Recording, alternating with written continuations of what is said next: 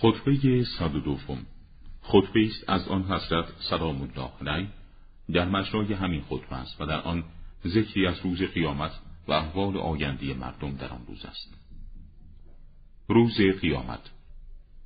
و آن روزی است که خداوند همه مخلوقاتی را که در اول آخر آمده و در این دنیا زندگی کردند برای بررسی حسابشان و جزای اعمالشان جمع می کنند. انسانها در آن روز در حال خضوع قیامنده عرق تا دهانشان جاری شده و زمین زیر پای آنان خواهد لرزید. در آن روز حال کسی که محلی برای گذاشتن پاهایش و گشایشی برای نفسش پیدا کند بهتر از حال دیگران خواهد بود. آیندهی که در انتظار مردم است. فتنهایی مانند ظلمتهای متراکم شب تاریک که هیچ گروهی به مبارزه با آنها قیام نکند و پرچمی از آنها برنگردد.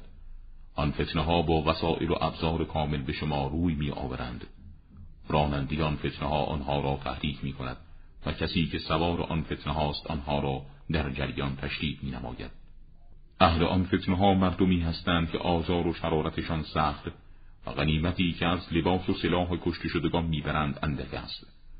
گروهی از جهادگران در راه خدا با آنان می جنگند که نزد متکبران خار و پست می نمایند.